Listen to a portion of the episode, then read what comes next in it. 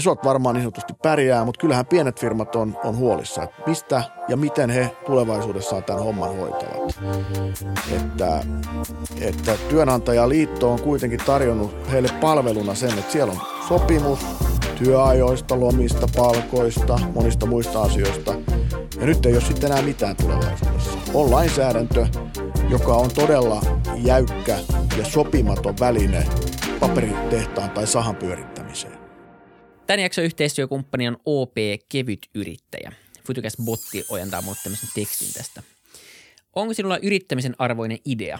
Toteuta ideasi helposti OP Kevyt Yrittäjänä. Mahdollistamme yrittäjyyden ilman huolta paperitöistä.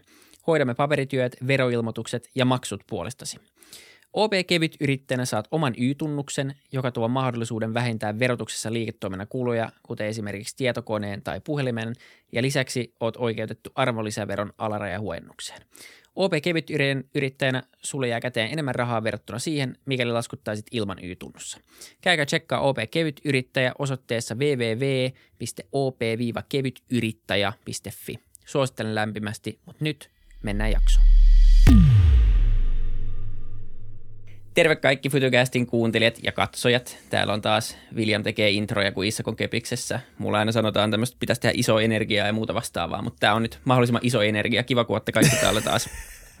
Isak nauraa taas kepiksestä. Kohta sä pääset tänne taas tekemään yhtä huonoa introja. Mitä kuuluu? Hyvä kuuluu. Joo, ei, ei, mä, ei, mä aidosti sitä mieltä, että pitää olla niinku, äh, autenttista energiaa. Ei mitään feikki jee jee. Että jos, jos, sulle, jos ei vaan tunnu siltä tänään, William, niin vedä tommonen. Mulla on aina tämmöinen energiataso. Se on aika vakio, mutta se on ikinä hirveän iso tai alhainen. Se on hyvi, hyvä vakio. Katsotaan, hyvä. mikä meidän vieraan energiataso on. Onko se vakio vai, vai minkälainen. Meillä on tänään ää, vieraana Jarkko Eloranta. Tervetuloa. Kiitos. Ähm, Haluatko kertoa kuuntelijoille? Meillä on, niin kuin, me ollaan päätetty, että ei tehdä hirveän pitkää esittelyä etukäteen, koska se yleensä menee kuitenkin väärin. Ja se on paljon mielenkiintoisempaa kuulla, miten mm. meidän vieras esittelee itsensä, niin jos lähdetään ihan siitä liikkeelle.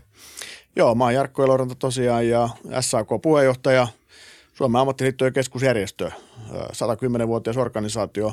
Mä en ole siellä ihan niin pitkään ollut kuitenkaan. Mä oon ollut vuodesta 2016 ja tehnyt urani ammattiyhdistysliikkeessä, aloittanut siellä vuonna 1994 silloisessa kunta-alan ammattiliitossa tutkijan hommissa. Mä oon taustaltani yhteiskuntatieteilijä Turusta, kansainvälistä politiikkaa ja kansantaloustiedettä lukenut ja löysin itseni sitten myöhemmin työuran aikana tosiaan erinäköisten ay johtotehtävistä ja nyt sitten SAK-puheenjohtajana. Just niin. Onko tämä ollut tämmöinen niinku suunnitelma vai sä oot niinku aikoinaan mennyt sinne ja sitten niinku ajautunut pidemmälle ja pidemmälle ja, ja nyt sitten No osittain näin joo. Et mä oon siis aivan lehtiilmoituksen kautta kyllä hakeutunut ay palvelukseen. Mä oon näitä laman lapsia, siis mä oon valmistunut vuonna 1994 ja silloinhan työttömyys huiteli kohtalaisen korkealla tasolla ja siellä kiiluiltiin yliopiston turvallisten seinien sisällä, että milloin kannattaa lähteä työmarkkinoille ja määräaikaiselle työsopimukselle joskus tuli AY-liikkeeseen ja sitä kautta sitten tänne jäänyt.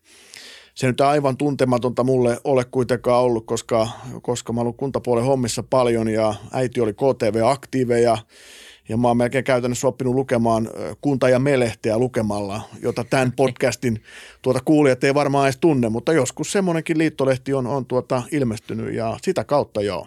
Mutta ei se ollut mitenkään plänätty, että musta tulee ison SAK-puheenjohtaja. Just niin, just niin. Mutta vähän veressä kuitenkin. Silleen. Vähän veressä kuitenkin, kyllä. just niin.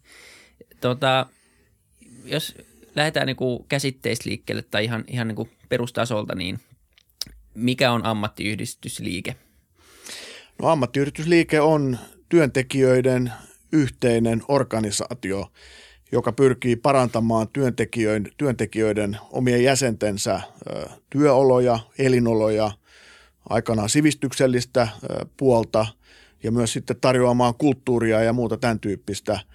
Tämä oli ehkä silloin sata vuotta myös, niin kuin oli hyvin tärkeitä asioita myös nämä muut. Ja, ja tokihan meillä edelleen tänä päivänä on vaikka koulutustoimintaa hyvin paljon. Mutta kuitenkin viimekätinen asia on se, että, että pyritään parantamaan ihmisten palkka- ja työehtoja ja työoloja.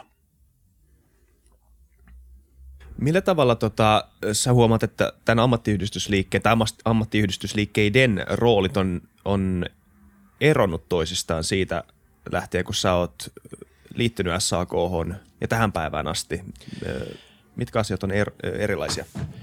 No ei, mun mielestä nämä perusjutut on niin kuin hyvin samanlaisia, että tässä on ollut niin kuin mahdollisuus lukea 30-luvun paikallisten yhdistysten pöytäkirjoja, että minkä asioiden kanssa ne on siellä pusanneet. Ja ne pusaa ihan samojen asioiden kanssa kuin me tänä päivänä. Palkan, työajan, työolojen kanssa, irtisanomisten kanssa ja muun tämän tyyppisten. Että totta kai olosuhteet on hyvin erilaiset vaikkapa 1930-luvulla kuin 2020-luvulla, mutta samat asiat on tietysti niin kuin meillä keskiössä, että et okei, irtisanomisen pelisäännöt, mitkä ne on, kuka siitä voi päättää, millä perusteella, miten sitä voidaan riitauttaa, kuka edustaa palkansaajia paikallisissa neuvotteluissa, minkälaista liksaa saadaan, minkälaiset työolot on. Silloin oli ehkä pitkän aikaa sitten, niin ehkä nämä fyysiset työsuojelun asiat oli paljon ajankohtaisempia. Oli pölyä, melua, kosteutta, tärinää. Tänä päivänä me puhutaan paljon sitten enemmän näistä henkisen työn jaksamiseen liittyvistä kysymyksistä, mielenterveysongelmista ja, ja psykososiaalisesta kuormituksesta, että, että niin kuin asiat on ehkä sinänsä vähän muuttuneet, mutta nämä perusfundamentit on kyllä ihan samanlaiset kuin, kuin on ollut aikaisemminkin. Just niin. Jos katsoo niin kuin ammattiyhdistysliikkeiden saavutuksia tai miten niin kuin on saatu aikaiseksi sadan vuoden aikana, niin siellä on aika paljon sellaisia asioita, mitkä nykyään pidetään aika itsestäänselvinä ainakin mm. työntekijän roolissa. Siellä on niin kuin vuosilomaa ja 40 tunnin työviikkoa ja ja niin kuin muuta vastaavia ää, ansiosidonnaista ja, ja tämän tyyppistä. Mutta miten, miten niin kuin, se keskustelu, mitä aika aktiivisesti käydään nyt ainakin niin kuin mediassa ja ylipäänsä käydään, on se, että tavallaan ää, työ muuttuu, mutta ei pelkästään mm. niin kuin työn tekeminen, vaan myös niin kuin työn rooli. Että aikaisemmin niin kuin, ihmiset on saattanut mennä kaksikymppisinä jonnekin tehtaalle tai vastaavaa ja sitten siellä ollaan oltu koko elämä ja ollut aika tämmöisiä selkeitä niin kuin uraputkia ja, ja niin kuin niissä ollaan pysytty ja, ja tietenkin osittain semmoista tehdään vieläkin, mutta, mutta niin kuin ainakin meidän sukupolvi varsinkin, niin tämä on aika vieras käsite ja, ja ylipäätään niin kuin ammattinimikkeet muuttuu, työtehtävät muuttuu ja myös se tapa, millä tehdään työtä muuttuu. Joutuuko ammattiyhdistysliikkeet muuttumaan tämän muutoksen mukana vai puhutaanko me kuitenkin sitten vieläkin samoista asioista ja, ja niin, vai meneekö se niin kompleks, kompleksisemmaksi tämä, tämä koko niin kuin yhtälö tämän takia? No kyllä se varmasti monimutkaistuu ja, ja totta kai työn muutoshan vaikuttaa ammattiyhdistysliikkeeseen ja toisaalta ammattiyhdistysliike pyrkii vaikuttamaan siihen, että mihin suuntaan työ muuttuu. Että me ei olla pelkästään niin kuin vastaanottavaa, vaan meillä on myös totta kai me toivotaan, meillä on aktiivinen rooli siinä, että mihin suuntaan työ muuttuu. Ja ehkä sitten totta kai on myös näin, että, että meillähän on niin kuin hyvin erilaisia töitä ja työelämiä olemassa. Että on kuitenkin näin, että meillä on myös sitä ihan perustyötä tänäkin päivänä, jossa se on aika ihan normaalia palkkatyötä ja suurin osa Suomessa tehtävästä työtä, työstä on aivan normaalia, kokoaikaisessa, vakinaisessa työsuhteessa tehtävää palkkatyötä. Ja sitten meillä on noin kolmasosa tätä niin, niin kutsuttua epätyypillistä työtä. Ja sen määrähän on tässä vuosikymmenten aikana pysynyt aika samana, mutta se kolmanneksen sisällähän tapahtuu muutosta.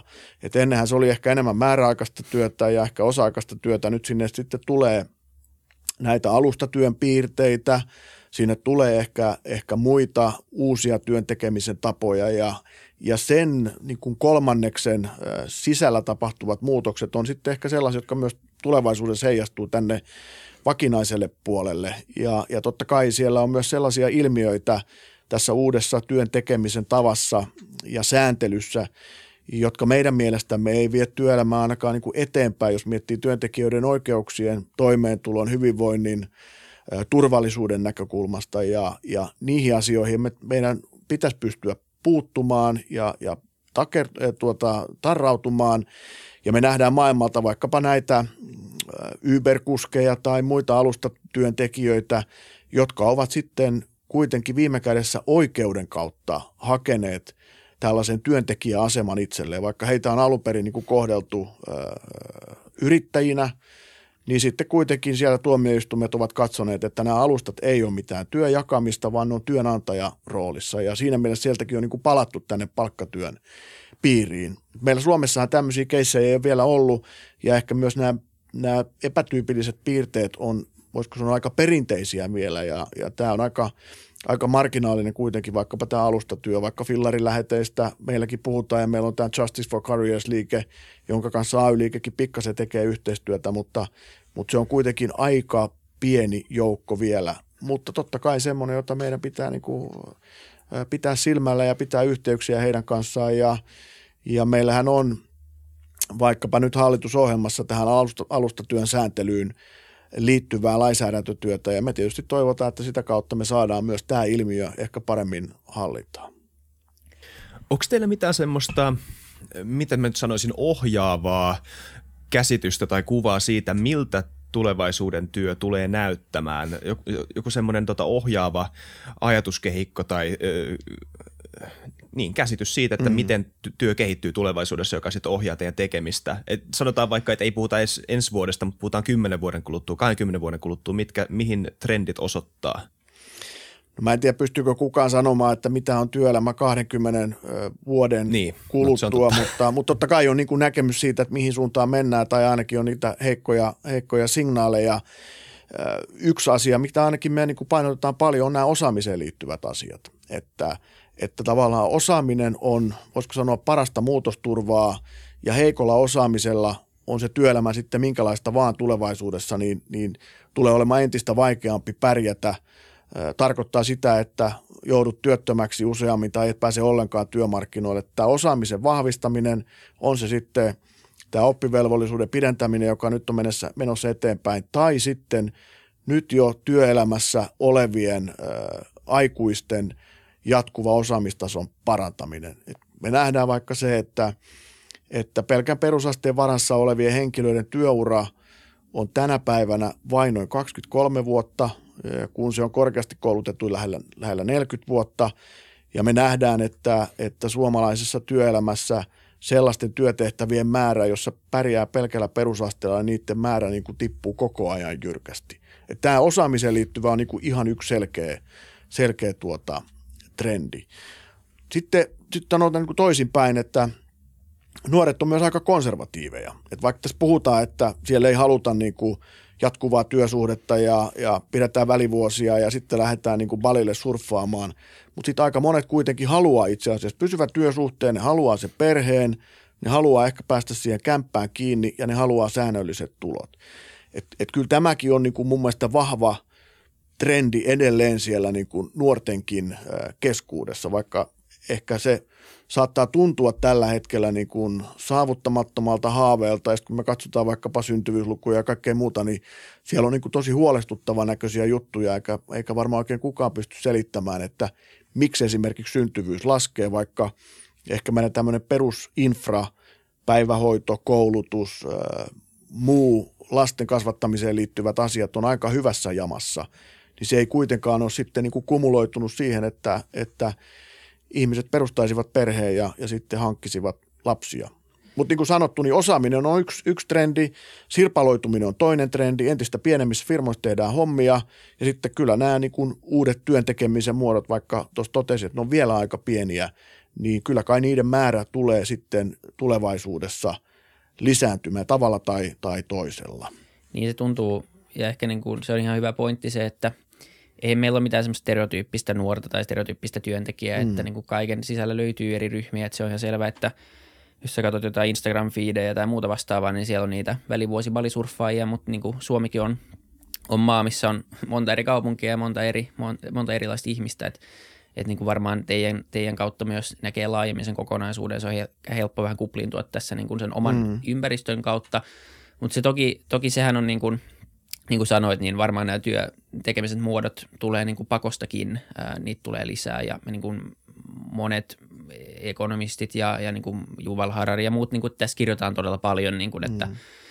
tavallaan työn muoto muuttuu ja sun identiteetti, kun se on aikaisemmin nimenomaan ollut tämän pitkän työputken varassa, niin se, se ei samalla tavalla enää sitoudu välttämättä sitten kuitenkaan, vaikka niin kuin ihmiset haluaisi, se on yksi asia, mm. mutta mikä sitten tulee olemaan mahdollista ja, ja tavallaan se, että – paljon puhutaan tekoälystä ja koneoppimista ja automatisoinnista ja kenelläkään ei siihenkään oikeasti ole mitään vastausta. Tutkimukset on täysin niin kuin erillään siitä, että mikä se todellinen vaikutus tulee olemaan.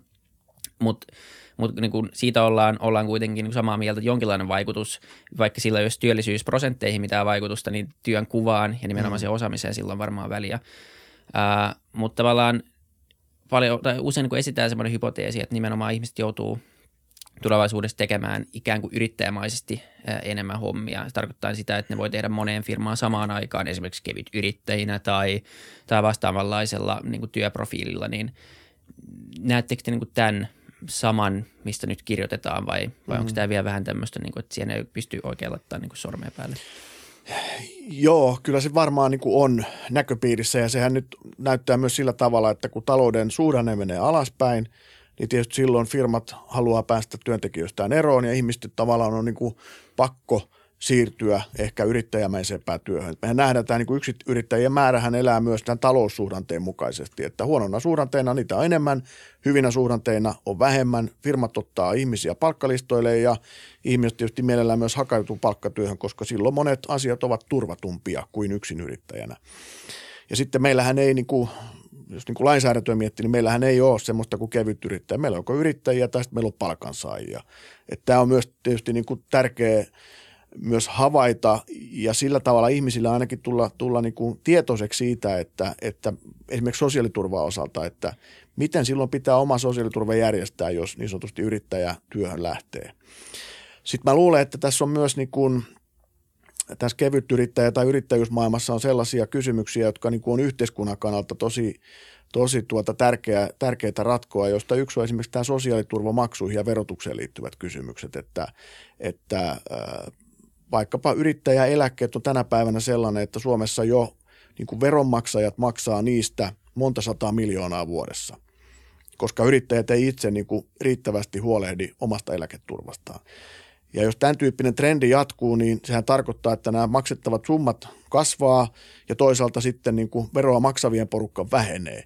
Että tämmöisiä niin epätasapainoasetelmia sitten alkaa syntymään ja, ja mä luulen, että silloin niin kuin poliittinen päättäjä jossain vaiheessa niin kuin rupeaa miettimään, että miten tämä niin kuin systeemi pidetään edelleen pyörimässä ja, ja silloin ehkä myös tämä, niin kuin, voisiko sanoa, työsuhteiden ja, ja yrittäjyyteen liittyvää sääntelyä vähän pohditaan uudestaan. Ja mun mielestä nämä on niin merkkejä siitä, vaikkapa nämä tosiaan Uber-keissit, jossa on niin todettu, että alustat ovat työnantajia, niiden pitää huolehtia työnantajaa velvoitteista, maksaa sivukulut, maksaa eläkkeet, huolehtia tapaturmavakuuttamisesta ja muista tämän tyyppisistä niin kuin perusasioista, eikä niin kuin heittää sitä, sitä niin kuin yhteiskunnan vastuulle ja, ja niin kuin toivoa, että joku sitten hoitaa nämä hommat. Et, et kyllä tässä on niin kuin monta on sellaisia, jotka vaikuttaa yksittäiseen henkilöön ja, ja hänen asemaansa, mutta sitten on myös, jotka vaikuttaa koko tähän, ei vain niin kuin suomalaiseen yhteiskuntamalliin, vaan kyllä me puhutaan kuitenkin ehkä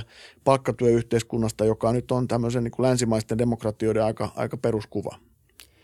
Niin eikä pitää omasta yrittäjän näkökulmasta selventää tai niin kuin tuoda se toinen puoli tietenkin esille kanssa, että, että tietenkin niin kuin moni yrittäjä ei ole, ei ole kuitenkaan nettotaakka yri, niin kuin yhteiskunnalle. Mm. Päinvastoin kuitenkin yrittäjät luo myös sit vastikään niitä aika paljon niitä työpaikkoja, mistä ylipäätänsä sitten myös tai niin kuin on, PK-yritykset on aika kovia työllistäjiä Suomessa ja niin tulevaisuudessa tulee varmasti olemaan entistä enemmän, että tavallaan se ei varmaan ehkä ole ää, niin mustavalkoista, että, että niin kuin yrittäjät varmaan kantaa kyllä verojen kautta ja sen työllistämisvaikutuksen kautta myös sitten tavallaan, vaikka ei huolehtisi siitä omasta mm. hommasta täysin, niin, niin tuo kuitenkin aika positiivisen niin kuin nettoefekti yhteiskuntaan, mutta se on, se on ihan totta tavallaan, että kaikki tämmöiset uudet työmuodot, jotka on niin kuin nimenomaan epäselviä vielä lainsäädännössä, lainsäädännössä, kuten esimerkiksi kevyt yrittäjät, joita nyt pikkasen on säädetty ja muutettu tässä viime vuosien aikoina, ja se on selvästi kuitenkin tulossa oleva trendi, koska katsoo esimerkiksi, miten nämä, nämä firmat nyt kasvaa, on ukko.fi ja mm. Freeta ja OP ja mitä nyt kaikkia näitä on, niin kuin jo se, että OPkin lanseeraa tämmöisen palvelun, niin kuitenkin niin kuin, joka on aika perinteinen osuuskuntamallilla, niin, niin tota, näyttää siltä, että se on tulos, tulossa, mutta tota, miten niin kuin, tavallaan, mikä on sun mielestä oikea suunta mennä, että pitäisikö se niin kuin, pitäisikö sallia niin kuin kevyempiä kokeiluja tämän tyyppisten niin kuin asioiden suhteen, löydettäisiin ne, ne oikeat tavat vai pitäisikö se niin reguloida etukäteen niin kuin selvemmäksi vai miten niin tämmöisiä kokeiluja, koska se on ihan selvä, että kokeiluja joudutaan tekemään. Mm joista mä tiedän myös tämä, että näissä ukko.fi ja muissa palveluissa, että kuinka paljon siellä on sellaisia, joilla myös on sitten se palkkatyö. Mm. Että tavallaan myös, että tehdään niin kuin jotain siihen tille. Varmasti on niin, paljon. Monet, suuri, monet ihmiset on niin kuin sekä että, ja. ei joko tai vaan sekä että. että. Se on ehkä ja myös se yksi tulevaisuuden yksi trendi, että ollaan niin kuin sekä että eikä joko tai. Sitten mä tuohon yrit, yrittäjyyteen, joo, totta kai me yrittäjät ja yrityksethän on niin kuin tietysti selkäranka tässä, että tarjotaan niin kuin työpaikkoja, mutta tämä esimerkiksi koskee aika usein näitä yksinyrittäjiä, että he eivät niin kuin maksa itsellensä riittävää sosiaaliturvaa, eikä se koske sitten vaan sitä, sitä eläkettä, vaan sehän koskee sairauden kohdatessa ynnä muuta, joka kuitenkin tämä yötulo niin sanotusti on, on siellä, siellä pohjalla. Että, että siinä niin kuin tehdään ehkä itselle vähän hallaa ja sitten tehdään ehkä pitkässä juoksussa vähän myös, myös tuota, yhteiskunnalle hallaa. Mutta niin kuin me nähdään nyt näistä kevytyrittäjyysmalleista tai tämän tyyppistä laskutuspalveluista, niin, niin niitähän tällä hetkellä haetaan sitä niin kuin sääntelyä. Sitä ei ole pysty reguloimaan etukäteen, eikä varmaan jatkossakaan pystytä reguloimaan kaikkia asioita et, etukäteen. Et sieltähän syntyy kuitenkin, ihminen on niin kuin fiksu ja, ja tota, innovatiivinen elukka ja, ja se aina löytää, niin kuin, että okei, tehtäisikö tämä juttu näin.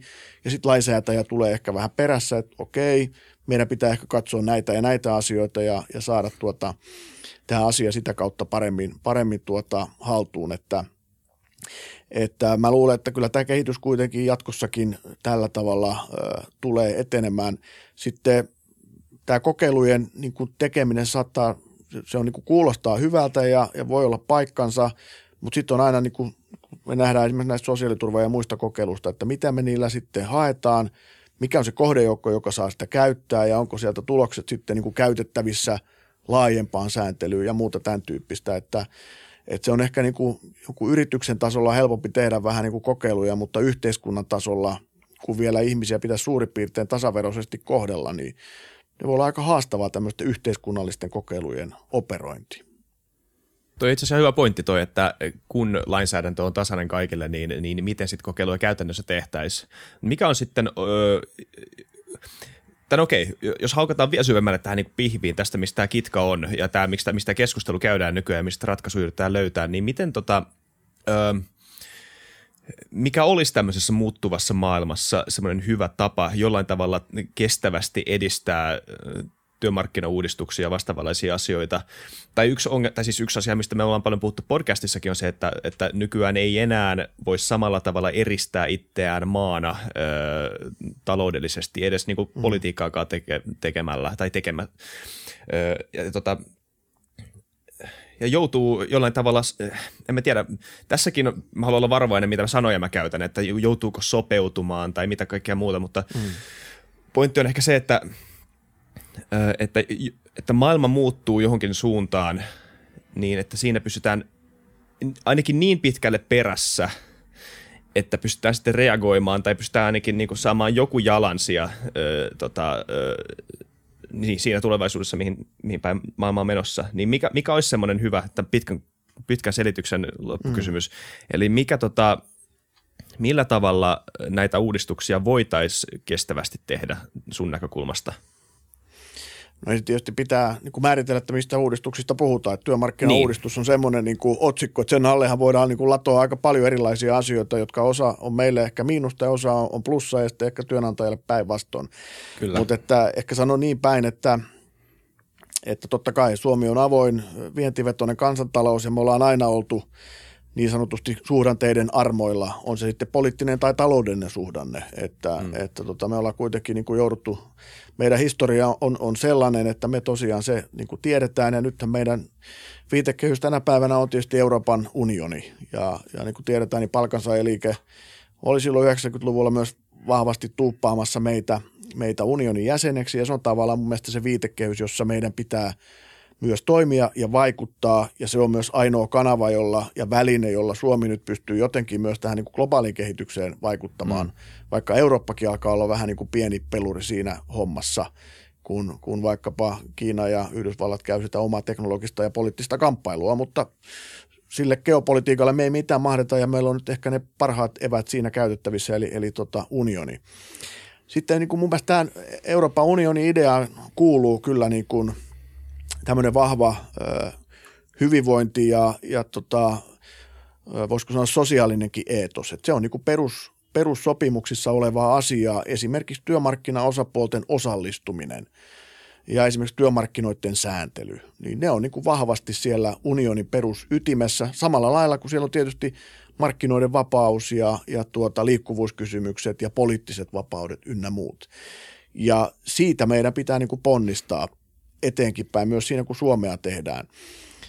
Verotuskysymys on sellainen, joka mun mielestä meidän pitäisi pystyä myös ratkomaan Euroopan tasolla, että, että Euroopan ammatti, ammatillinen ammattiyhdistysliike ajaa esimerkiksi yhtenäistä ja, ja, ja, ja tota, yhdistettyä yrit, yritysverokantaa, jotta me saataisiin tämä haitallinen verokilpailu Euroopan sisällä jotenkin kuriin. Sitten meillä on ihan niin kuin omat keissit Luxemburgin, Irlannin, Hollannin osalta vaikkapa tässä verotuksessa, jota, jota pitäisi jo nyt saada vähän paremmin tuota, hoidettua. Meillä on OECDn piirissä on tuota myös verotukseen liittyvää yhteistyötä ja mun mielestä tämä niin kuin kertoo siitä, että, että valtiot myös haluavat – erityisesti finanssikriisin jälkeen niin nähtiin se, että niin kuin tämä nykyinen malli ei oikein pelitä ja, ja meillä on isoja yrityksiä, jotka ei maksa käytännössä veroja lainkaan. Ja se ei niin kuin valtioiden näkökulmasta ole hyväksyttävä tilanne ja sitä regulaatiota pyritään yhdessä ylikansallisesti tekemään.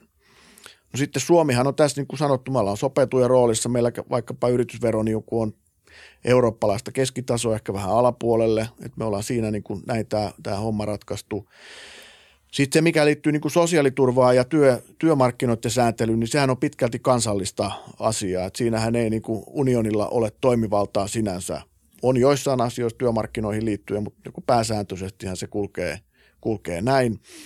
Ja, ja siinä tietysti niin kuin meidän omat valinnat on silloin keskeisempiä, mutta että äh, kyllä meidän niin kuin siitä huolimatta tavallaan niin kuin strategiahan pitäisi olla niin kuin tämmöinen, tämmöinen niin kuin korkean – korkean tuota, tuottavuuden ja, ja, ja, ja korkeiden tulojen strategia, että mehän ei tulla ikinä, tai siis totta kai me pärjätään sillä, mutta tosi paljon huonommin, että me lähdetään sille, että, että meidän strategia on se, että me luovutaan osaamisesta ja luovutaan tuottavuuden kehittämisestä ja, ja luotetaan siihen, että me tässä pikkuhiljaa niin kuin palkkoja nysvätään alaspäin, niin, niin tämä homma tulee hoidettua, koska sehän on köyhtymisen tie, ainakin suurimmalle osalle meistä. Totta kai joku siinäkin hommassa pärjää, mutta – mutta niin kuin kansakunnan strategiana niin se olisi aika niin kuin synkkä, että me todettaisiin, että suuri osa porukasta tulee tulevaisuudessa köyhtymään. Niin paljon puhutaan, niin kuin, tai tämä tuntuu olevan tämä niin kuin jatkuva väittely niin kuin vero, tai niin kuin AY-liikkeiden ja sitten yritysmaailman välillä on, puhutaan kilpailukyvystä ja mm-hmm. puoli ja toisin niin kuin esittää argumentteja ja, ja niin kuin nimenomaan tietenkin tässä on niin kuin kaksi puolta, että, että niin kuin AY-liike valvoo – tai niin kuin pysyy koko kansan tai niin kuin työntekijöiden niin portinvartijana, mutta taas ehkä se menee aika välillä se menee vähän mustavalkoiseksi, että yritykset sitten vaan haluaa ryöstää työntekijöiden oikeuksia ja muuta vastaavaa. Että se totuus on kuitenkin se, että kyllä niin kuin firmatkin haluaa varmaan viedä Suomea ylöspäin ja tuottaa tänne hyvinvointiin, mutta Tällä paljon puhutaan niin kilpailukyvystä, tämä on niin se sana, joka nousee aina, hmm. aina kun puhutaan, että miten niin meidän yritykset pärjää sitten niin globaalissa kilpailussa. Ja, ja niin kuin on esitetty argumentteja just siitä, että niin kuin AY-liikkeellä olisi liikaa valtaa ja – ja niin kuin tavallaan ää, siitä, kun pystytään säätelemään aika vahvasti kuitenkin niin kuin liittotasolla palkkoja ja irtisanomusehtoja, niin, niin tavallaan kun muut ei joudu sitä tekemään, niin, niin sitten niin kuin tavallaan tämä on esimerkiksi Nalle Vaarus mm. paljon tätä ajaa, että tämä on niin yksi iso syy, miksi Suomen kilpailukyky on hengitynyt viime vuosina ja miksi esimerkiksi meillä ei ollut hirveästi ollut niin kuin talouskasvua ää, finanssikriisin jälkeen. Ää, mutta tätä olisi ihan mielenkiintoista avata, koska mm. mun mielestä tämä, niin kuin, tässä on, tämä on aika moniulotteinen keskustelu ja niin kuin, siinä, on, siinä on paljon varmaan niin kuin totuutta puoli ja toisin, mutta, mutta jos sitä lähtee avaa, miten niin kuin sä näet tämän mm. tilanteen? Niin, tässä on varmaan niin kuin monia, monia tekijöitä, että miksi Suomessa ei vaikkapa kasvua ole ollut, että, että tota, mikä on sitten niin kuin työn hinnan merkitys, mikä on tuotekehityksen merkitys, mikä on valuutan merkitys – sitten me niin verrataan euroaluetta vaikkapa muuhun Eurooppaan, niin me nähdään, että euroalue ylipäätänsä on kasvanut heikommin kuin se, jossa, jossa tuota, ollaan omissa valuutoissa. Että tämä ei ollut puheenvuoro sen puolesta, että meidän pitäisi eurosta erota, mutta että tavallaan vaan, että, että, että tämä on niin kuin tietyn tyyppisen tietyn tyyppisessä sopeutumisvaiheessa ehkä vielä ollaan ja, ja euroalueen kriisit on ollut aika, aika tuota, vaikeita hoidettavaksi. Ja se saattaa kyllä olla paikkapaikoin myös sitten vähän niin kuin ollut koko tämän alueen kehitystä hidastamassa, vaikka sitten se on tuottanut myös niin kuin paljon ja suuria, suuria tuota etuja. No sitten tämä kustannuskilpailukyky juupastelu on, on tietysti niin kuin ihan oma juttunsa. Ja, ja tota, Suomessa kuitenkin niin kuin teollisuustyön keskihinta on alhaisempi kuin Ruotsissa, Saksassa, Hollannissa, Ranskassakin, että et, et eihän me olla niin kuin siinä suhteessa kallis maa. sitten sen, sen lisäksi tuota, niin kuin meillä on tehty näitä todella maltillisia ratkaisuja, jopa miinusmerkkisiä ratkaisuja tässä finanssikriisin aikana niin, että, että käytännössähän palkansaajien niin kuin tulot, ostovoima eivät ole tässä viimeisen 10-12 vuoden aikana noussut mihinkään. Että me ollaan menty täysin flättinä oikeastaan siinä asiassa kun taas ainakin osassa kilpailijamaistahan on ollut kehitys sitten toisen suuntaista. Ja, ja totta kai niin kuin joku voi sanoa, että 2007 tehtyä sitten ratkaisua on tässä sulateltu aika pitkän aikaa ja osittain se varmaan on, on, on myöskin näin. Mutta kilpailukyky tietysti vaikuttaa moni muukin tekijä kuin vaan pelkästään esimerkiksi se työn hinta tai se, että kuinka helppoa on yksilöperusteilla ää, tuota, irtisanoa. Et mä en oikein niin näe ihan suoraa kytkyä siinä – siinä kuitenkaan. Ja sitten ehkä on niin kuin hyvä kyllä myös näistä isoista firmoista sanoa se, että, että kyllä täytyy tietysti muistaa myös se, että se mikä on hyvä yksittäiselle yhtiölle ei välttämättä ole hyvä Suomelle. Että niin kuin tavallaan kaksi asiaa pitäisi myös erottaa, vaikka tässä helposti niin kuin sanotaan näin, että okei, että kun firmoilla menee hyvin, niin Suomella menee hyvin. Mutta tämä ei ole ihan näin yksilitteistä kuitenkaan, että, että se, että firma menestyy, niin se tarkoittaa, että Suomella menee hyvin. Että kansakunnalla on niin kuin omat tavoitteensa, yhteiskunnalla omat tavoitteensa ja, ja yrityksillä on omat, erityisesti näillä niin kuin isoilla monikansallisilla, joita monet suomalaiset isotkin firmat, firmat sitten on. Ja, ja sitten tietysti nämä kotimarkkinayritykset, niin niillä on vähän toisen näköinen intressi vaikkapa ostovoimaan liittyen, että ravintola ja, ja vähittäiskauppa varmaan toivovat, että, että suomalaisilla palkansaajilla on hyvä ostovoima, koska vain sitä kautta niin kuin pyörii, pyörii sitten pyörät täällä kotimaassa, mutta – yrityksellä, joka vie 95 prosenttia tuotteistaan ulkomaille, niin ei silloin niin hirveästi väliä, että mikä on kotimainen ostovoima. Että, että siinä mielessä myös yrityskentän niin kuin intressit eivät ole aivan yhteneväiset näissä kysymyksissä. Niin se on, niin sano vaan. Niin, joo. Tai itse asiassa sano vaan, mä, mä, voin, mä mietin, mitä mä muotoilen tämän, mutta siis koska teillä on hyvä keskustelu käynyt siinä, niin sano vaan. niin, ei, mutta mut, niin, nimenomaan siis AY-liike todellakaan ei ole varmasti, niin kuin, tai varmastikaan ei ole ainoa syy, miksi Suomen kilpailukyky mm. on heikentynyt. Se on niin kuin ihan, siis tietenkin se on valheellinen väite ja, ja niin kuin, ei ole ensimmäistä kertaa kun esimerkiksi valuutta on esitetty tässä podcastissa, ja se on niin hyvä, että mm. sitäkin kyseenalaistetaan, koska ei, ei niin kuin EU tai valuutta per, niin kuin, mitenkään automaat, automaattisesti ole mikään niin kuin, se on vähän sama juttu, että se mikä on niin kuin EUlle hyvä, niin ei ole välttämättä aina Suomelle hyvä. Juuri näin. Ei, ei, ei niin kuin näin mene, mutta tietenkin niin kuin, ähm, se, mitä niin kuin monet aika arvostetutkin ajattelijat ja taloustieteilijät, esimerkiksi Bengt Holmström ja, ja Martti Ahtisaari ei ole talousajatteli siinä mielessä, mutta kuitenkin mm. ajattelija, äh, niin, niin se keskustelu tuodaan aika usein kuitenkin Framille ja jos miettii niin kuin Bengt Holmströmiin, niin – en tiedä, miten paljon hänellä on poliittisia intressejä, miten latautuneet nämä kommentit voi olla, mutta tietenkin kaikilla on aina oma, oma kantansa ja niin kuin agendansa, mutta hän on kuitenkin taloustieteilijä ja katsoo tieteellisiä asioita ja hänkin on ollut huolestunut kuitenkin nimenomaan vähän niin kuin tästä tavallaan AY-liikkeen, niin kuin tavallaan ehkä se, se ongelma, mikä he on esittänyt aika usein on se, että niin kuin AY-liike muuttuu ehkä vähän liian hitaasti tai se, se valta on pysynyt aika niin kuin vakiona. Um, ja, ja tavallaan se, että se, no me, jos oli joku raflava otsikko, että Bengt Holmström sanoi, että AY-liike murenee itsestään ja, ja näin, mm. mutta mut ehkä se niinku, ei sen tarvitse ehkä muren, murentua minnekään, mutta tavallaan aika paljon on tämmöistä niinku tietynlaista julkista pyyntöä tai julkista keskustelua siitä, että sen pitäisi muuttua. Ja esimerkiksi sitten esitään tämmöistä niinku paikallista sopimista ja muuta mm. vastaavaa. Mm näet sä, niin kuin, että AY-liike voi jatkaa täysin saman linjalla vai me vähän puhuttiin alussa jo, että mm. pitää sopeutua, mutta niin kuin, mm. tässä on kuitenkin arvostettuja ajattelijoita, talousajattelijoita, jotka niin kuin sanoo, että se muutoksen päivä tulee niin kuin vääjäämättä eteen. Joo, totta kai siis kyllähän ympäristöä pitää sopeutua ja jos tietysti miettii, että, että millä tavalla niin kuin, ja mitä asioita on tehty 80-90-luvulla tai 2000-luvulla, niin nehän on niin kuin erityyppisiä ja jos miettii sitä 90-luvun lamaa, niin, niin silloinhan yritettiin myös sorvata tällaista sisäisen devalvaation sopimusta, jota ei silloin tehty, joka tehtiin sitten 2016, kun tehtiin kilpailukykysopimus, että et, et, niin kuin, siinä näkee, että 30 vuodessa sitten kuitenkin oli aika paljon niin kuin tapahtunut kivulias prosessi – vaikkapa tämä 2016 sopimus, mutta myös sellainen, jota ei niin kuin kansainvälisesti löydy verrokkia. Ei ole toista maata Euroopassa, jossa oltaisiin tehty tällainen palkkoja laskeva, käytännössä palkkoja laskeva ja työnantajien kuluja laskeva sopimus. Monet kerrat me ollaan käyty tuolla niin kuin Euroopan komissio eri tilaisuuksissa kertoa, että miten tämä Suomessa oikein tehtiin, kun muuallahan tämä ei onnistu. Kreikassa palaa autot ja jengi on kadulla ja ikkunat on säpäleinä, Ranskassa on sama juttu.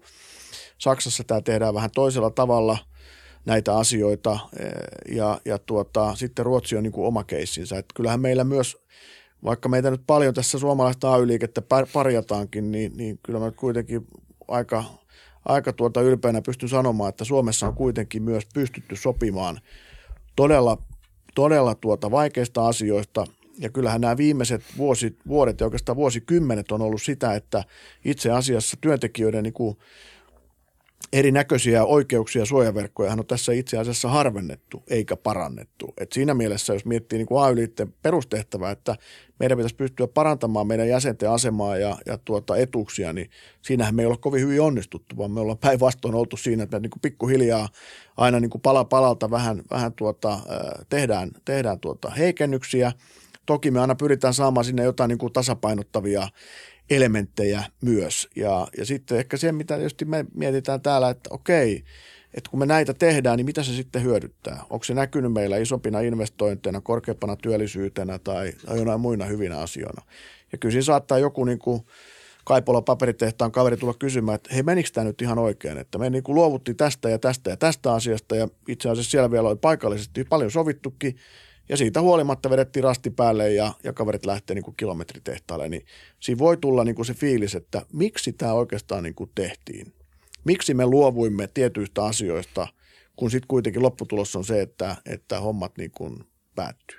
Ja ehkä tästä Kaipolasta sen verran vielä, että mun mielestä niin kuin oli kuvaavaa tämä keskustelu näistä, näistä tota vertailusta sinne Ruotsiin, että, että, tota, että, että miten sinne investoidaan tai, tai tuota, miten siellä on niin kuin työn, työn, työnteon kustannukset on, on tota alhaisemmat, niin, niin tietysti täytyy muistaa, että samaan aikaan kun se Kaipola pantiin kiinni, kolme tehdasta, 500 ihmistä pois, niin SCA pisti Ruotsissa kolme tehdasta kiinni ja 800 ihmistä pihalle. Eli Suomessa tavallaan niin kuin samankokoista kombinaattia pyöritettiin 30-40 prosenttia pienemmällä porukalla. Eli työn tuottavuus oli siinä mielessä täällä niin kuin kovempaa tässä paperiteollisuudessa. Että, että täytyy aina myös katsoa, että ei pelkästään se, että mitä yksittäinen ukko tienaa, vaan se, että paljonko se yksittäinen ihminen saa sitten aikaa ja kuinka niin kuin isolla porukoilla vaikkapa tämmöistä tehdasta pyöritetään. Ö, onko jollain, nyt, nythän tota, tämä uusi päätös ö, paikallista sopimista tehtiin – just tuolla mm. alalla ja, ja, ja tota, niin miten, miten, millä niin kuin mielellä te otatte näitä tuloksia tai mitä tässä niin kuin tapahtuu? Että onko, tämä, onko nämä jollain tavalla nyt, tai varmaan on huolestunut jollain tasolla, mm. mutta myös, myös tota, ö, jos nyt jotain tapahtuisi ja me huomattaisiin, että hetkinen, että tässä on nyt jotain, niin, niin, niin, niin, millä, tavalla, niin millä tavalla sä reagoisit siihen? No joo, se oli tosiaan historiallinen päätös, tämä metsäteollisuuden päätös, että he irtautuu näistä, näistä tuota, valtakunnallisista työehtosopimuksista, joita on sitten tehty sillä alalla 75 vuotta. Ja, mm. ja tuota, silloisen su- suuren kriisin, eli sodan keskellä tehtiin tämä tammikuun kihlaus vuonna 40, ja siitä niin kuin tämä työehtosopimustoiminta on sitten Suomessa tullut tähän pisteeseen, ja nyt ollaan sitten siinä purkuvaiheessa – Joo. Että, että iso ja merkittävä historiallinen päätös, sitähän ei, ei käy niin kuin kiistäminen. No metsäteollisuus on kulkenut niin kuin omia latuja, eronnut EKsta ja, ja kipulivat, joku tehtiin kilpailukykysopimusta ja, ja nyt sitten siellä on kolme isoa yhtiötä ja sitten on paljon pienempiä ja nämä kolme isoa yhtiötä on itse asiassa aika erilaisia – että M-Grouphan on, on niin kuin kotimainen yhtiö. Sillä ei ole ulkomailla juurikaan toimintaa ja, ja se on niin kuin sitoutunut tänne. Ja sitten UPM on siellä niin kuin toisessa päässä, joka, jolla on sitten niin kuin toimintaa eri, eri puolilla maailmaa ja, ja varmaan katselevat vähän niin kuin eri, eri tyylillä tätä kokonaisuutta.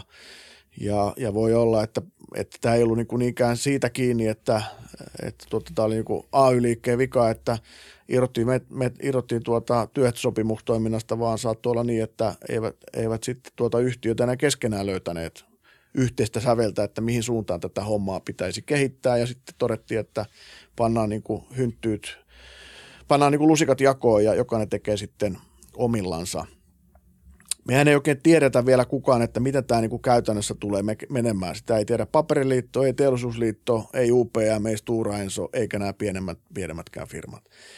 Ja äh, isot varmaan niin sanotusti pärjää, mutta kyllähän pienet firmat on, on huolissa, että mistä ja miten he tulevaisuudessaan tämän homman hoitavat.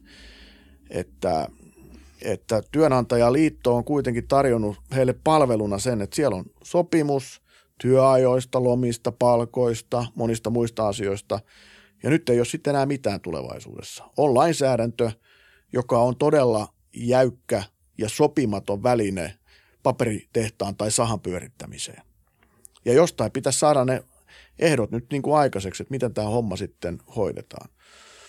Ja en tiedä miten käy, mutta totta kai on aina mahdollista, että sitten joku pienempi joukko esimerkiksi näitä yrityksiä päättääkin, että okei, me perustetaan oma työnantajayhdistys ja ruvetaan sen puitteissa tekemään uudestaan näitä valtakunnallisia tessejä, koska se on työekonomisesti järkevää – et se ei ole kauhean fiksua, että jokaisessa pajassa jokainen niin kuin sorvaa oman tessinsä, vaan olisi ehkä hyvä, että muutama hassu ihminen Helsingissä hoitaa sen ja sitten ilmoittaa, että hei, tämän mukaan teillä siellä hommat jatkossa hoidetaan.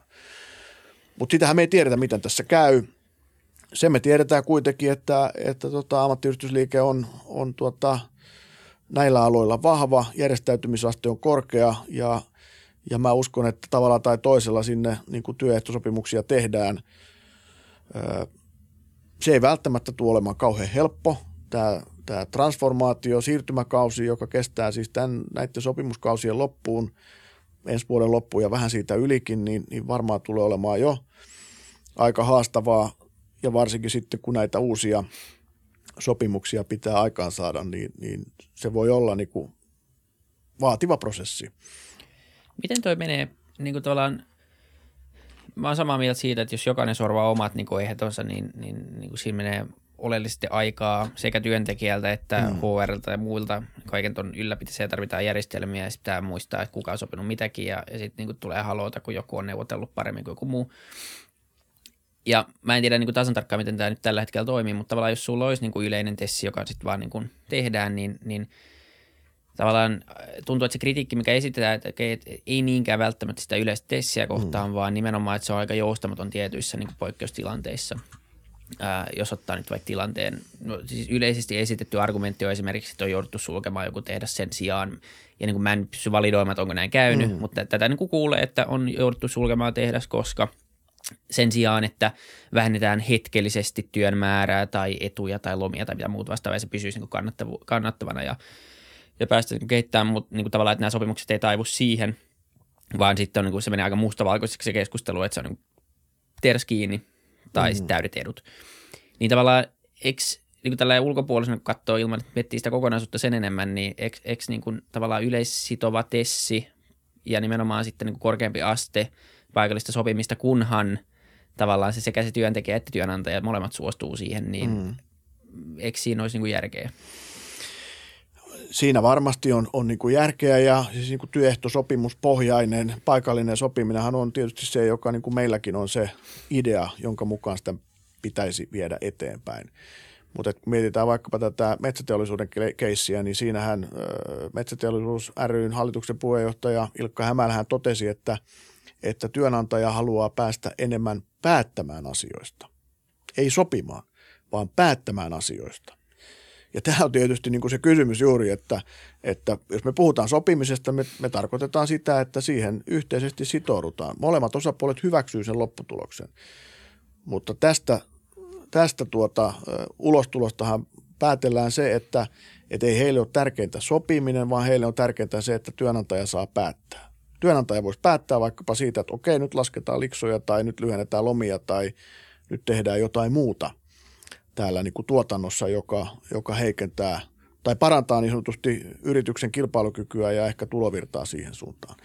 Et tässä on mun mielestä niin kuin tämä, tämä on tosi niin kuin periaatteellinen ero, että, että tietysti meille on aivan ylitsekäymätön se tilanne, jossa me niin kuin entisestään siirrettäisiin valtaa työnantajalle päättää näistä asioista. Ja sen takia me ollaan retorisesti vähän käytettykin, että se on paluuta niin kuin sadan vuoden takaiseen asiaan, eli tähän niin sanottuun isännän valtaan että isäntä päättää, mitä tehdään, millä hinnalla, millä ehdoilla.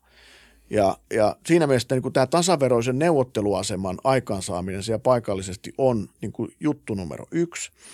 Näillä isoissa yrityksissä, isoissa tehdas voisiko sanoa yksiköissä, niin tämä on aika helppoa vielä järjestää. Mutta sitten kun me mennään pienempiin yrityksiin, vaikkapa kauppaan, ravintolaan, kuljetusyrityksiin, jossa niin tämä firman koko on niin kuin omistaja ja kolme, omistaja ja viisi, niin, niin tota, se on niin kuin hyvin erityyppistä.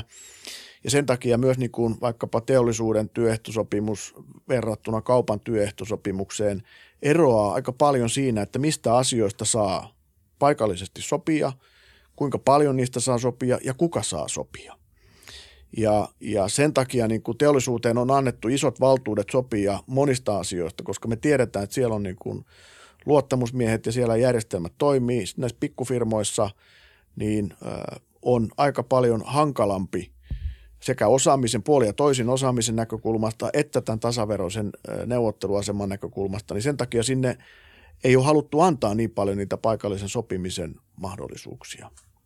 Että tässä on niin kuin luonteva, meidän mielestä luonteva selitys, että miksi näin on, ja sen takia myös se, että me annettaisiin niin kuin laissa, lakiin pohjautuva niin kuin yleinen mahdollisuus kaikkialla niin kuin tehdä samanlaista paikallista sopimista, niin meidän mielestä se ei ole perusteltua, eikä se ole järkevää, ja se tietysti niin kuin horjuttaa myös tätä tasaveroisen ää, sopimisen mahdollisuutta. Semminkin, kun ainakin osalla työnantajista kysehän ei ole sopimisesta, vaan siitä, että, että niin kuin hämälää lainatakseni, että saisimme määrätä enemmän asioista.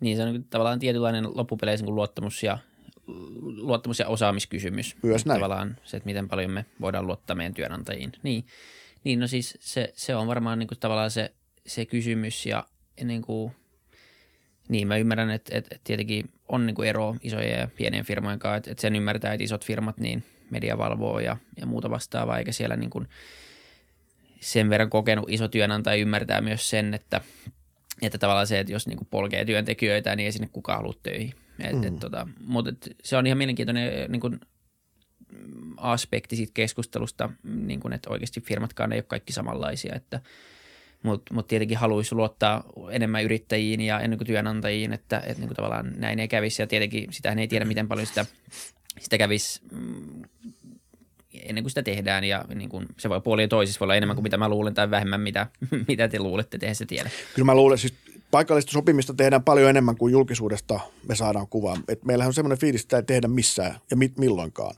Mutta tosiasia on, että tehdään niin kuin todella paljon. On se sitten kunta-ala, julkinen sektori, on se sitten tämä teollisuus tai on se nämä palvelualat ja pienemmissäkin firmoissa myös. Ja totta kai siellä on myös tätä, näissä pikkufirmoissa on näitä tätä niin sanottua harmaata sopimista, että jos ei olla työnantajaliiton jäseniä, ei olla järjestäydytty, niin periaatteessahan tämän TESSin mukaisia sopimisen ehtoja eh, ei voida ottaa käyttöön, mutta, mutta ei varmaan tarvi olla kovin suuri, kovin suuri tuota ennustaja, etteikö tiukassa paikassa pienessä firmassa ole kuitenkin sovittu, että hei pojat tai tytöt, tehdäpäs nyt tämä homma näin, niin me klaarataan tämä juttu.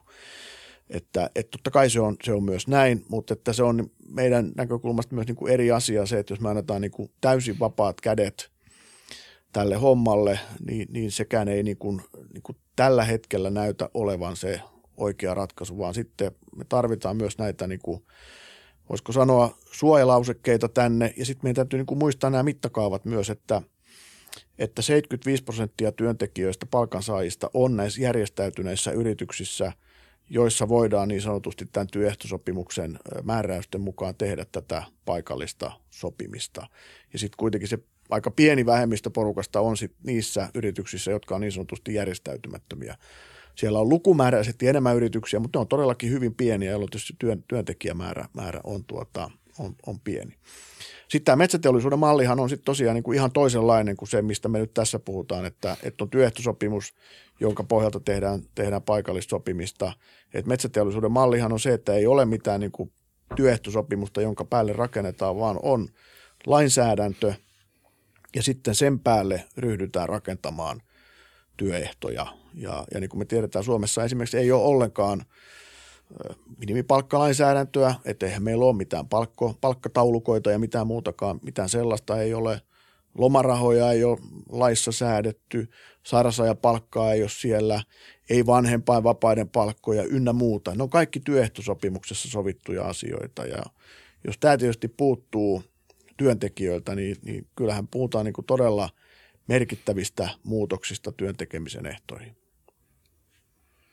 Jos nyt kaikki AY-liikkeet katoaisi Miltä, maa, miltä Suomen työmarkkinat näyttäisi sun mielestä?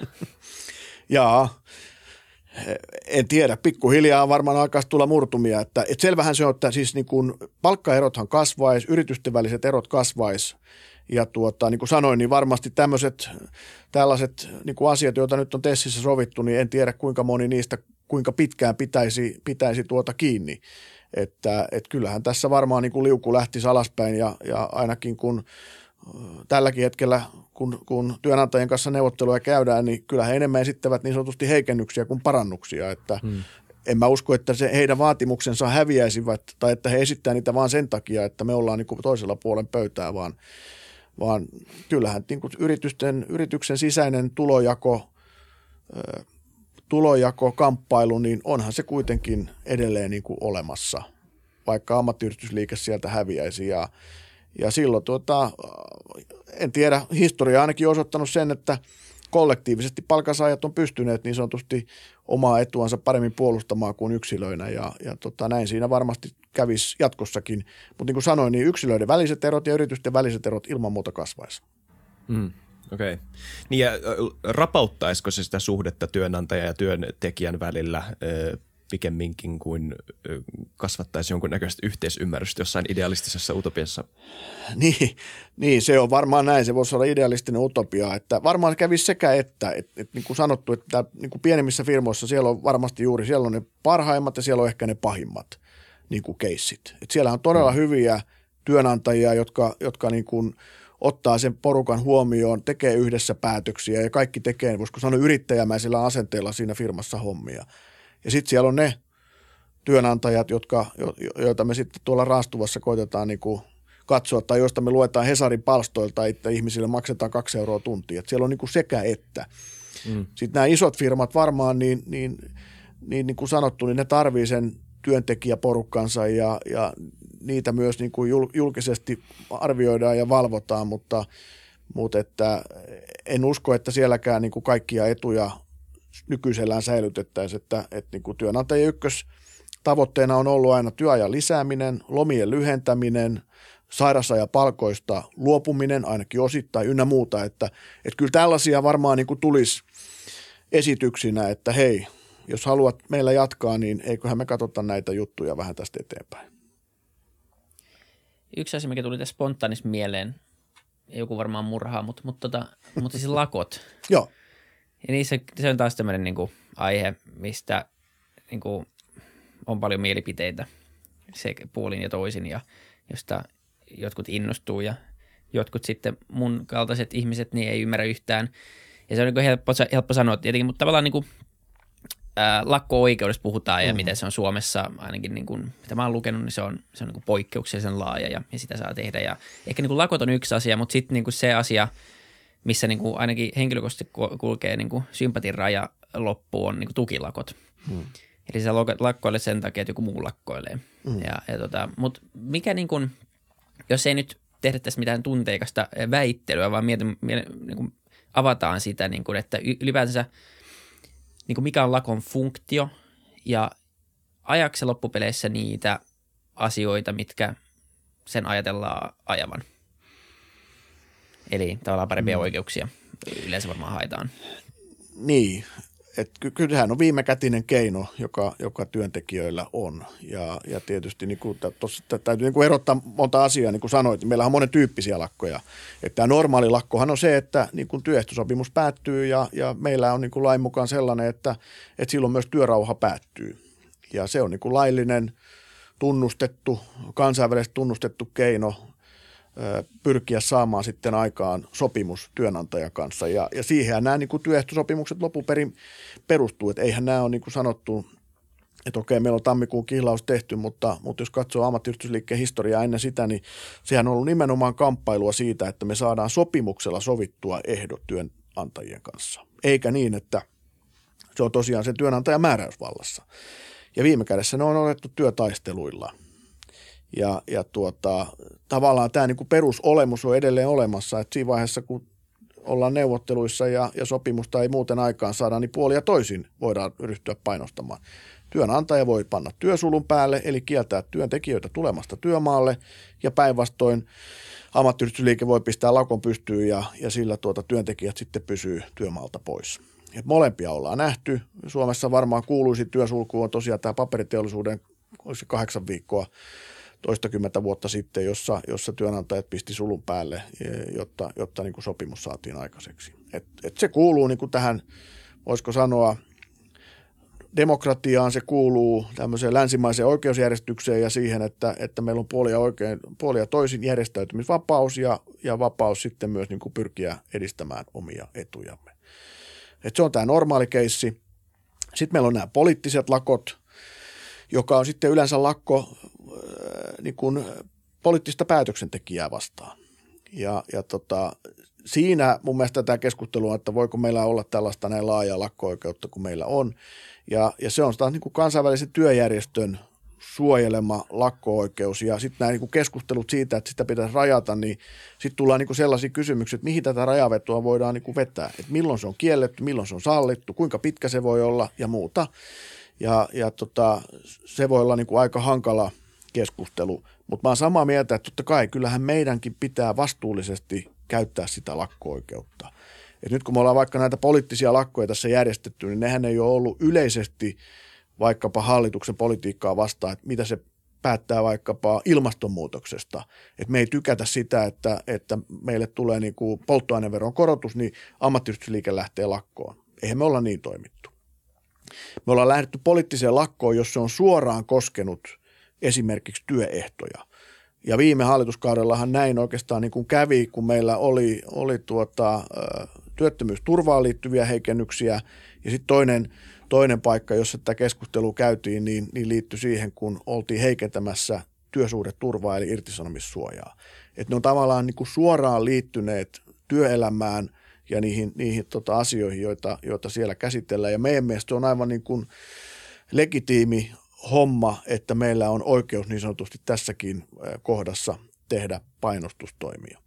Sitten on nämä tukilakot, ja se tosiaan tarkoittaa sitä tilannetta, että, että nyt vaikkapa kun oli tämä postin kiista, jossa, jossa oltiin siellä työehtosopimusta vaihtamassa, niin, niin posti oli ensin itse siellä oma, omaliittolakossa ja sitä oli tarkoitus sitten tukea muilla – muiden ammattiyhdistysten lakoilla, jotka oli logistiikan alalla pääsääntöisesti. Ja, ja jos tämä varsinainen, niin kuin, niin kuin sanotaan, että varsinainen lakko on laillinen, niin myös silloin nämä tukilakot on, on tuota laillisia. Ja niin kuin meidän näkökulmastahan tämä on niin sanotusti kaveria ei jätetä periaate, että, että me ollaan kuitenkin niin kuin ammattiyhdistysliike sillä tavalla ja nämä työehdot sillä tavalla niin kuin toinen toisinsa myös aina nivoutuneita, että, että ne mitä yhdessä, yhdellä alalla tapahtuu, yhden tessin sisällä tapahtuu, niin me aika nopeasti nähdään ne asiat niin kuin edessämme. Ja, ja sen takia tietysti niin kuin meidän mielestä on, on oikeutettu, että meillä on myös niin kuin mahdollisuus sitten tätä tukilakkoa tehdä. Ja on niin kuin selvää se, että, että meillä on toimialoja, joissa, joissa niin kuin vaan kyky aikaan saada sopimuksia – on heikompi. Ja silloin me saatetaan niin kuin tarvita sitä, että kaveri vähän niin kuin sieltä reunasta niin sanotusti tuuppii, että tämä sopimus onnistuu. Että, että tämän tyyppisesti me sitä ajatellaan ja tiedetään kyllä totta kai se, että, että työnantaja ajattelee sitten toisella tavalla, mutta, mutta tota, nämä, on, nämä on ne meidän, meidän perusteet siihen. Ja sitten totta kai on näitä lakkoja, joissa ollaan työrauhan piirissä ja siitä huolimatta sitten, sitten syystä tai toisesta tapahtuu lakko, ulosmarssi, joku muu tämän tyyppinen ja, ja niitä voi sitten niin kuin arvioida, että mistä ne syntyy. Että, että meillähän oli aikaisemmin paljon näitä niin sanottuja surulakkoja, että kun ilmoitettiin YT, niin porukka lähti pellolle ja osoitettiin sillä tavalla mieltä. Ja, ja tota, mun mielestä se on niin kuin vähän eri juttu kuin se, että sit ollaan niin kuin lakossa vaikka sen takia työrauhan aikana, että vastustetaan jotain muuta työnantajan tekemää muutosta. Mutta tota, niiden syihin pitäisi kyllä aika paljon enemmän paneutua ja, ja niin kuin miettiä, että mistä ne oikein johtuu. Että johtuuko ne itse asiassa siitä, että se yhteistyö, yhteistoiminta, vuoropuhelu ei siellä työpaikalla pelaa. Ja viimeisenä on sitten käytössä tämä lakko. Ja kun verrataan nyt sitä Ruotsia tässä näin, niin täytyy muistaa se, että okei, siellä on vähän vähemmän lakkoja, on ehkä pikkasen erilainen lainsäädäntö, ei kovin paljon, mutta siellä on myös työntekijöillä tämä niin sanotusti myötämääräämisoikeus ja tulkintaetuoikeus. Eli kun työpaikoilla joudutaan aina silloin täällä tulkitsemaan asioita, niin, niin siellä mennään niin pitkään työntekijöiden mene esittämän tulkinnan mukaan, kunnes sitten tuomioistuimesta tulee päätös, että se on ehkä sittenkin toisin. Ja meillähän ei tällaista ole, eikä meillä ole myöskään sellaista edustusjärjestelmää kuin Ruotsissa. Ja se saattaa olla yksi syy siihen, että miksi me meillä sitten joudutaan välillä ehkä enemmän näitä työtaisteluja myös, myös käyttämään. Mutta sitten niin kuin Euroopan mittakaavassa, niin emmehän me ole mikään niin kuin lakkoherkkä maa, emmekä edes tässä pohjoismaisessa kuviossa, että me ollaan Norjan kanssa samoilla lakkopäivillä ja Tanskaa jäljessä, että Ruotsi on sitten vähän poikkeus tästä näistä pohjoismaisesta kuviosta. Niin, siis totta kai se, se tuntuu niin kuin jotenkin aika äärimmäiseltä, tai niin kuin tuskin, tai haluaisinkin kuvitella, että ei se mene silleen, että niin kuin tavallaan keskustellaan kerran ja sitten mennään lakkoon, jos ei saada mitä halutaan. Et, et tuskin se nyt ihan niin räjähdysherkkää myöskään on. Ei, tota, ei todellakaan ole, joo. Et, et, tota, siinä on varmaan niin kuin taas asiat, tämän podcastin myötä ainakin hyvin oppinut sen, että asiat ei ole niin, niin mustavalkoisia. Mutta mut niin kuin, tukilakot, se tulee olemaan sellainen asia, mikä, mikä ei niin kuin, vaikka olikin ihan, ihan hyvä selitys, mutta se ei niin kuin, se on Jättäisit sä muka kaverin William vai? Mä, mä, saattaisin, mä saattaisin siinä tapauksessa keskittyä omaan hommaan ja luottaa siihen, että kaveri saa okay. asiassa sovittua, mutta ei, ei siis, niin, siinä ehkä kulkee se, se oma raja ja oma ymmärryksen raja, mutta ei se, ei se, se ei niin kuin mitään muuta, se, se mitä mä siitä ajattelen. Joo, joo, ei kyllä. Ei, tota, tämä on, on kyllä ollut hyvä keskustelu. Öö, öö, mä tota, vielä ehkä semmoinen – mä en tiedä, miten, pystyykö tähän edes vastaamaan millään konkreettisella tavalla, mutta mikä olisi sulle semmoinen niin ideaalitilanne?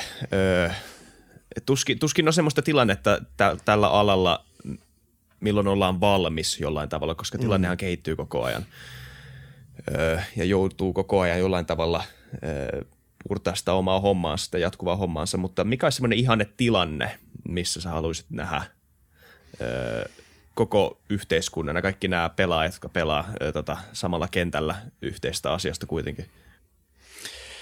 No joo, sä oot siinä oikeassa, että eihän, tää, eihän yhteiskunta tule koskaan valmiiksi ja, ja mm. koko aika tapahtuu. Se on jatkuvaa evoluutiota, joskus vähän jopa revoluutiota ja, ja silloin tietysti niinku, niihin pitää tavalla tai toisella pystyä ratkaisuja löytämään.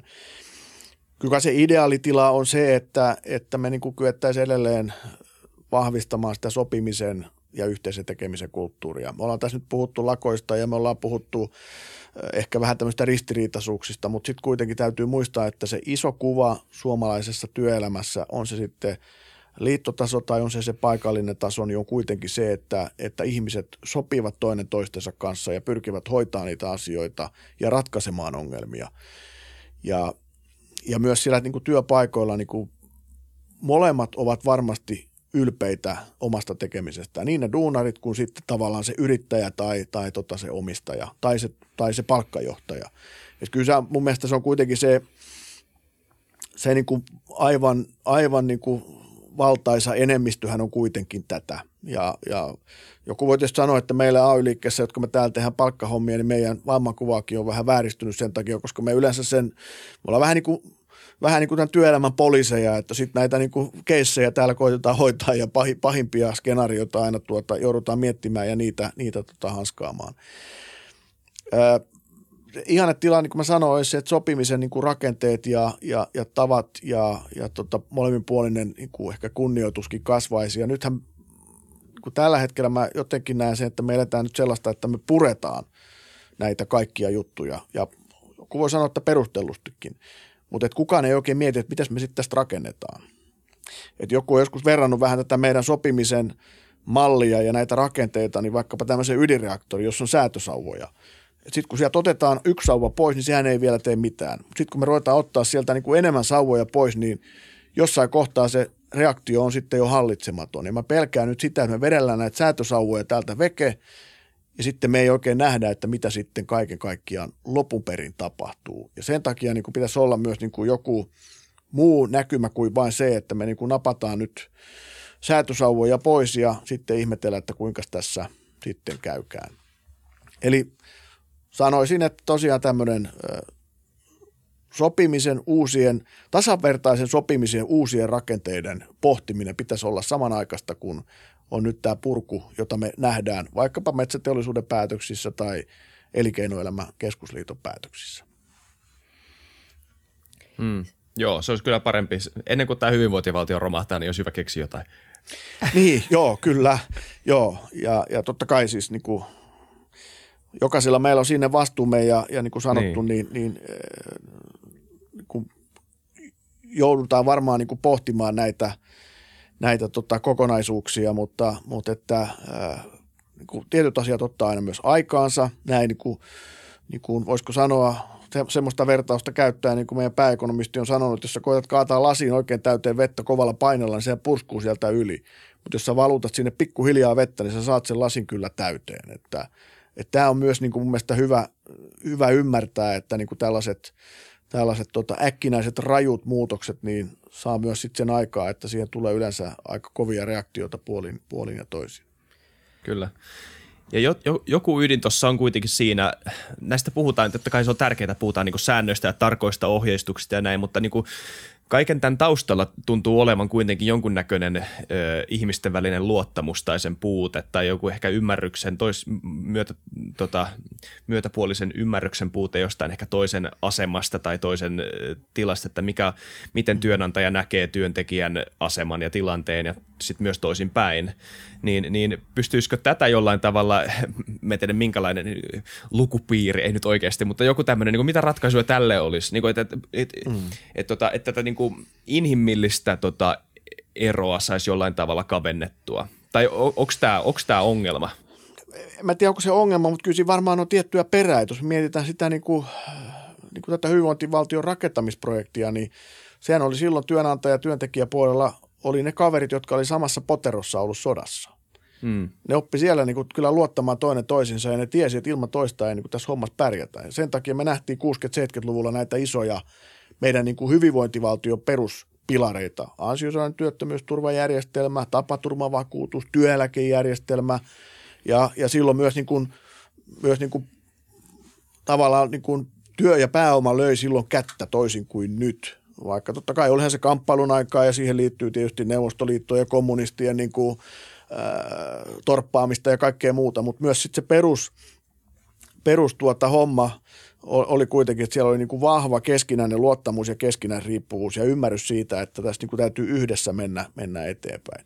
Nyt ehkä nämä, nämä piirit, piirit alkaa olla vähän, vähän hajonneita ja, ja vaikka Suomessa tunnetaan hyvin ihmiset ja, ja kaikki pystyy niin kuin kaikkien kanssa keskustelemaan ja puhelimen päässä on suurin osa väkeä, niin siitä huolimatta niin ehkä tämmöinen niin perus, peruskitti on sieltä pikkuhiljaa rapistunut ja, ja tietysti erityisesti nämä isot yhtiöt ja niiden johtajat ja omistajat, koska niin kuin sanottu, niin okei, aina sanotaan, että pääomalla ei ole, ei ole niin kuin kotimaata ja, ja tota, Suomi ei ole mitenkään erityisasemassa ja niin päin pois ja niin päin pois, niin se tietysti ehkä vaikuttaa siihen, että miten he katsovat tätä. Ja he ovat ehkä tottuneet niissä maissa, jossa jossa myös toimivat, että siellä ei ole esimerkiksi ammattiyhdistysliikettä tai ei ole työehtosopimuksia.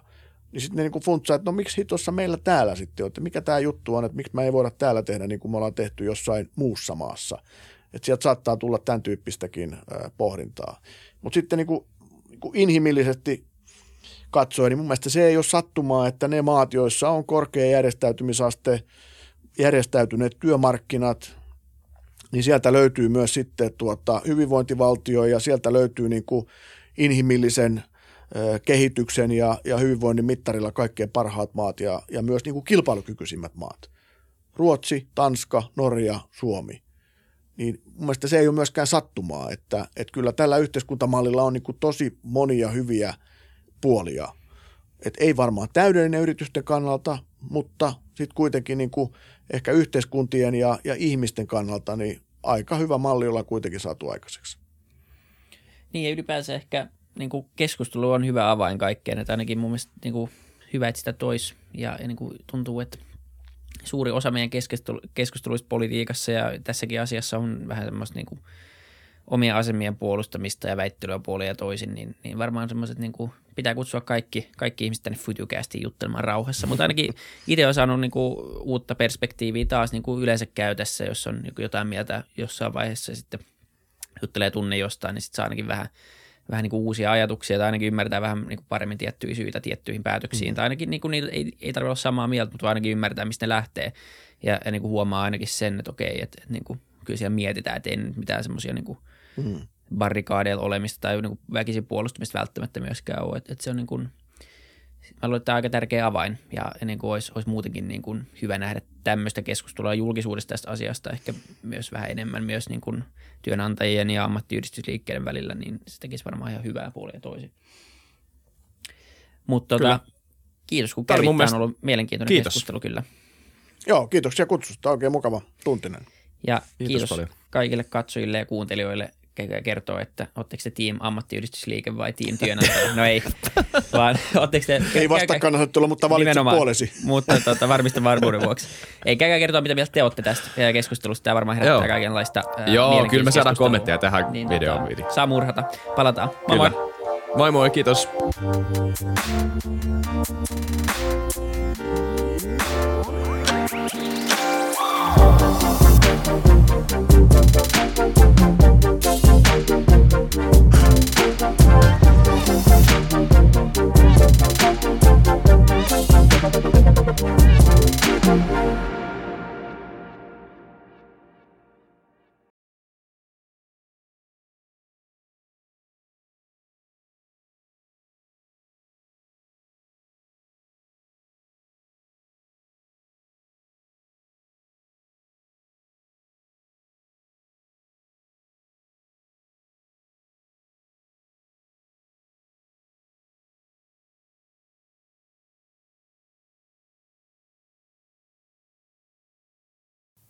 Kiitti kaikille kuuntelijoille, yhteistyökumppaneille ja FutuCastin koko tiimille. Isa Kraution ja William von der Baalinin lisäksi, Isa Kraution minä, tiimiin kuuluu tuotantovastaava Samuel Happonen ja media vastaava Tuumas Lundström. Ja kiitos Niko Noanalle tästä upeasta tunnaribiisistä, joka on mukana Lululandissa. Seuratkaa mitä somessa nimimerkillä FutuCast, millä tahansa podcast-alustalla ja niin ja saa arvostella. Mielellään. Thanks. Moi moi.